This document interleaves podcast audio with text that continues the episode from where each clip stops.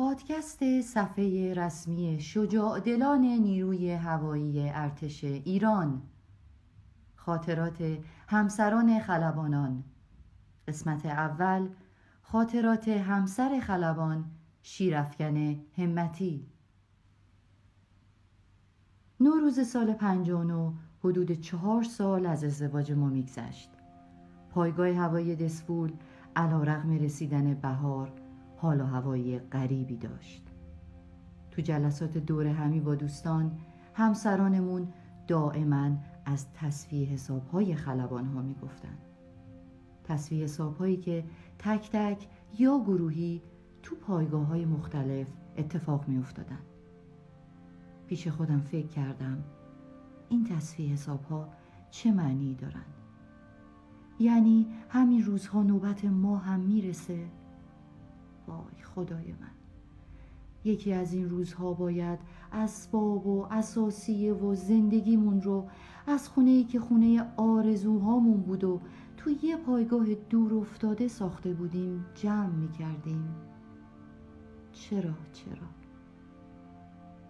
اینها سوالاتی بود که تو ذهنم می چرخیدن و حال و هوای روزهای نوروزی رو پشت سر هم سپری می کردیم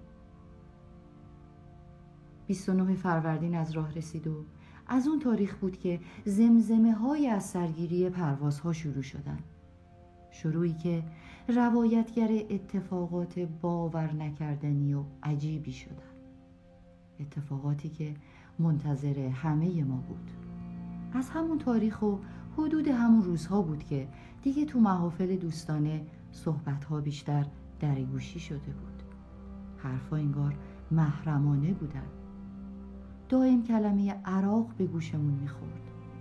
ما که تا اون موقع تصویری از عراق و عراقی نداشتیم. شاید هم اونقدر روزگار رو خوش گذرونده بودیم که اصلا برامون مهم نبود عراق کجای این کره خاکی و جغرافیای دنیاست. اما غافل بودیم. غافل بودیم از اینکه در نزدیکی کشورمون سودای اشغال سرزمین و خونه هامون تو سر اونهاست. روزهای سخت و گرم تابستونی دسفول هم از راه رسیدن. اونا رو یکی بعد از اون یکی سپری کردیم. دیگه به اون هوای گرم داشتیم عادت می‌کردیم. آخره تابستون همون سال بود. فکر می‌کنم حدود 24 یا 25 شهریور بود که خبر رسید هواپیمای جناب سروان باستانی مورد اصابت موشک عراقی ها قرار گرفته. آه خدای من. واژه شهید و شهادت چه واجه های دردناک و غریبی برای ما بودن. چند روزی از این خبر گذشت.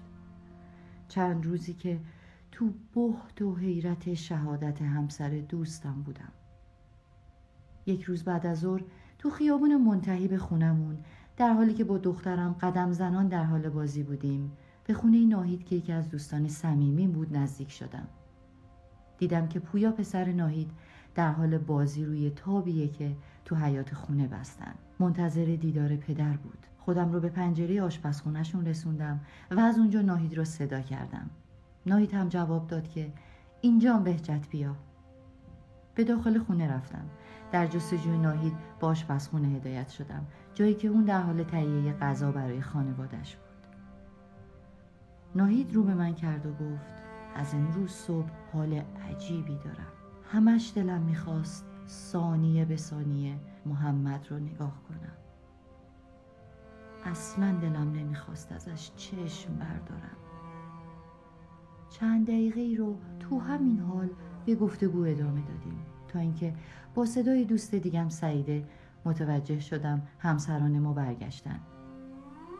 راه افتادم به طرف خونه سعیده. جلوی درب خونشون همسرش رو دیدم. در حالی که نشسته بود روی پله ها و به وضوح شونه هاش می لرزیدن. وقتی برگشت دیدم غرق در اشک شده. هواپیمای محمد رو زدن. ای وای. چی میشنیدم؟ حالا کی جرأت داشت؟ فقط چند قدم اون طرفتر بره. تا این خبر رو به ناهید بده. ناهیدی که تا همین چند دقیقه پیش اون حرفا رو می‌زد. تو همین فکر بودم که ناهید خودش از خونه بیرون اومد. با دیدن همسران ما متوجه غیبت محمد شد. سراسیمه به کوچه دوید. منم به دنبالش رفتم. سعی کردم آرومش کنم اما چه امر محالی. شیون و گریه های ناهید تا نیمه های اون شب ادامه داشت. زیر لب می گفت باید دم در بخوابم تا وقتی محمد میاد به استقبالش برم. صبح روز 29 شهریور با همسرم به خرید رفتیم. عمده مایحتاج خونه رو تهیه کردیم. تو راه بازگشت به خونه همسرم گفت باید برای نوبت ظهر به گردان پروازی برم. حوالی ساعت دوازده ظهر آماده رفتن شد. من هم بعد از کمی جابجایی وسایلی که خریده بودیم خودم رو مشغول بازی با دخترم کردم. شاید فکر می کردم اینطور گذر ملال آور زمان رو کمتر حس می کنم اما ساعت شوم و لعنتی دقیقه ها رو یکی بعد از اون یکی به سمت یک و چهل و پنج دقیقه بعد از ظهر سپری می‌کرد. زرباهنگی که هر ثانیش رو حس می‌کردم. یک و چهل و سه یک و چهل و چهار یک و چهل و پنج. همین موقع بود که دلم به آشوبی کشیده شد. سراسیم دخترکم رو زیر بغل کشیدم و از خونه بیرون رفتم. آقای دکتر خسروی که همسایه ما بود رو دیدم. سوار بر ماشینش در حال رفتن بود. اشاره کردم که بیسته. او هم متعجب ماشین رو نگه داشت. تا شروع به صحبت کردیم چند تا از همسایه هم رسیدن. آقای دکتر آقای دکتر چی شده؟ چه اتفاقی افتاده؟ جواب چیزی بیشتر از اونچه می‌دونستیم نبود. با اصرار ما همه رو سوار ماشین خودش کرد و به بیمارستان افشار در اندیمشک رسوند. اینطور به نظرمون می رسید که تو این شرایط بیمارستان امترین جاست. داخل بیمارستان ما رو به یکی از پرستارا سپرد و اون خانم پرستارم همه رو به منزل پدریش برد. انتهای همون روز حوالی غروب تو هوای گرگ و میش دسفول نشونه ها حاکی از این بود که بعد از سه چهار نوبت بمبارون یک روز از صفحه تقویم جنگ تموم شده. من مات و مبهوت وقایع در حال اتفاق بودم. باید به تهران برید. شاید مجبور شیم پایگاه رو تخلیه کنیم. این جمله ای بود که مثل پتک به سرم فرود اومد. با شنیدن این حرف شوکه شدم و با خودم فکر کردم. تخلیه. پایگاه. پایگاه رو تخلیه کنیم. خونه یه رویایی کوچیکم چی میشه. این حرف چه معنی می‌تونست داشته باشه؟ بعدها فهمیدم اون جمله سرآغازی شد برای راهی که زندگی خیلی ها رو برای همیشه عوض کرد. به ناچار آماده سفر به تهران شدیم. در تدارک سفر. وسایلمون رو جمع کردیم و شب رو به خونه اون پرستار مهربون و والدین بسیار مهمون نوازشون برگشتیم. پدر خانم پرستار رو به همسران ما کرد و گفت نگران نباشین هر طوری شده همسرانتون رو به تهران میرسونیم. پذیرایی فوقلاده از ما شد. دست و دلبازانه. جای خواب بسیار راحتی هم برای ما فراهم کردن. اون پدر مرتب به ما دلداری می‌داد و می‌گفت ما به راستی مدیون خلبانها و خانواده هاشون هستیم. اما اون پدر از چه چیزی حرف می‌زد؟ از چه چیزی خبر داشت؟ مگه خلبانها قرار بود چه سرنوشتی رو رقم بزنن که تا اون حد خودش رو زیر دینشون می‌دید؟ شب رو تا صبح نشسته سپری کردیم. خواب کجا و ما کجا؟ خواب با چشمای ما غریبه شده بود. خیلی از شب نگذشته بود که از فرط ناامیدی میون حرفای دوستام پیشنهاد خودکشی با برق به گوشم خورد. استیصالی در این حد ویران کننده به سراغ ما اومده بود.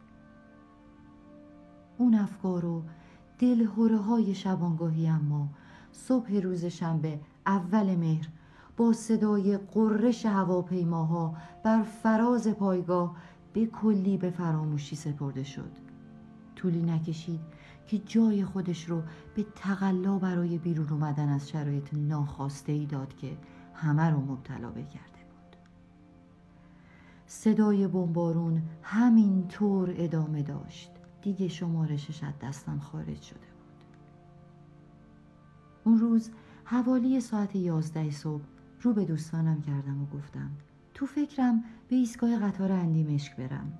بلیت قطاری تهیه کنم. شاید اینطور بتونیم خودمون رو به تهران برسونیم. چرا که علا رقم وعده های دیشب برای رسوندن ما به تهران مسیر زمینی حالا مبهم و نامطمئن به نظر می رسید. پس شاید قطار می‌تونست ما رو به مقصد برسونه. به علنگوهای طلایی که تو دستم داشتم خیره شدم باید چند تایی از اونها رو خرج تهیه بلیت قطار می کردم. ایستگاه قطار فاصله چندانی با خونه ما نداشت. تصمیمم رو گرفتم. با امیدی گنگ به سمت ایستگاه قطار به راه افتادم. اما هنوز چند صد متری از خونه دور نشده بودم که متوجه شدم شهر به هیچ وجه حالت عادی نداره. مردم رو می دیدم که حیرون و حراسون به هر سمتی در حال دویدن بودن. دویدن که نه بیشتر شبیه فرار بود. یادم اومد چرا به سمت شهر اومدم. ایستگاه قطار تهیه بلیت اما چطور می‌تونستم تو اون شرایط ایستگاه قطار رو پیدا کنم؟ چه خیال خامی. امیدی که حالا به سرابی مبدل شده بود. غرق افکارم شدم. سعی کردم توجیهی برای این شرایط غیرعادی پیدا کنم که صدای مردی رو شنیدم. دوان دوان از من دور می شد و رو به من فریاد زد و گفت خانوم مراقب باش. دراز بکش تو جوب آب. دراز بکشم تو جوب آب؟ جوب آبی که پر از لجنه نه نه نمی‌تونستم. همین لحظه بود که صدای مهیب و گوشخراش هواپیماها من رو متوجه اطرافم کرد. ناخداگاه شروع به دویدن کردم. از کنار دیواری رد می شدم که صدای شلیک گلوله ای رو شنیدم. دست هم رو باز کردم. خودم رو به دیوار گرم و تفتیده از تابش خورشید سپردم. چشم هم رو فشار دادم. زیر لب شروع به خوندن دعا کردم. خدایا خدایا. هنوز چند ثانیه نگذشته بود که با باز کردن چشمام همون مرد رو دیدم. مردی که تا چند لحظه پیش زنده بود و رو به من فریاد می‌زد. حالا غرق در خاک و خون غلطیده بود. نمی‌تونستم باور کنم. دخترم دخترکم. فکر دخترم من رو به خودم آورد. به سرعت شروع کردم به دویدن. انقدر سریع و بی اختیار می دویدم که اصلا متوجه نشدم که کفشام از پام در اومدن. گم شدن کفشام مانع دویدنم نشد. همونطور که گرمای کف خیابون در برابر سوزش بغض و بیشتر به خونک های نسیمی شبیه بود. به خونه رسیدم. دخترکم رو در آغوشم کشیدم. دوستام که متوجه برگشتنم شدن دورم کردن. اونا که با شنیدن اخبار فکر می‌کردن من کشته شدم حالا از دیدنم خوشحال بودن.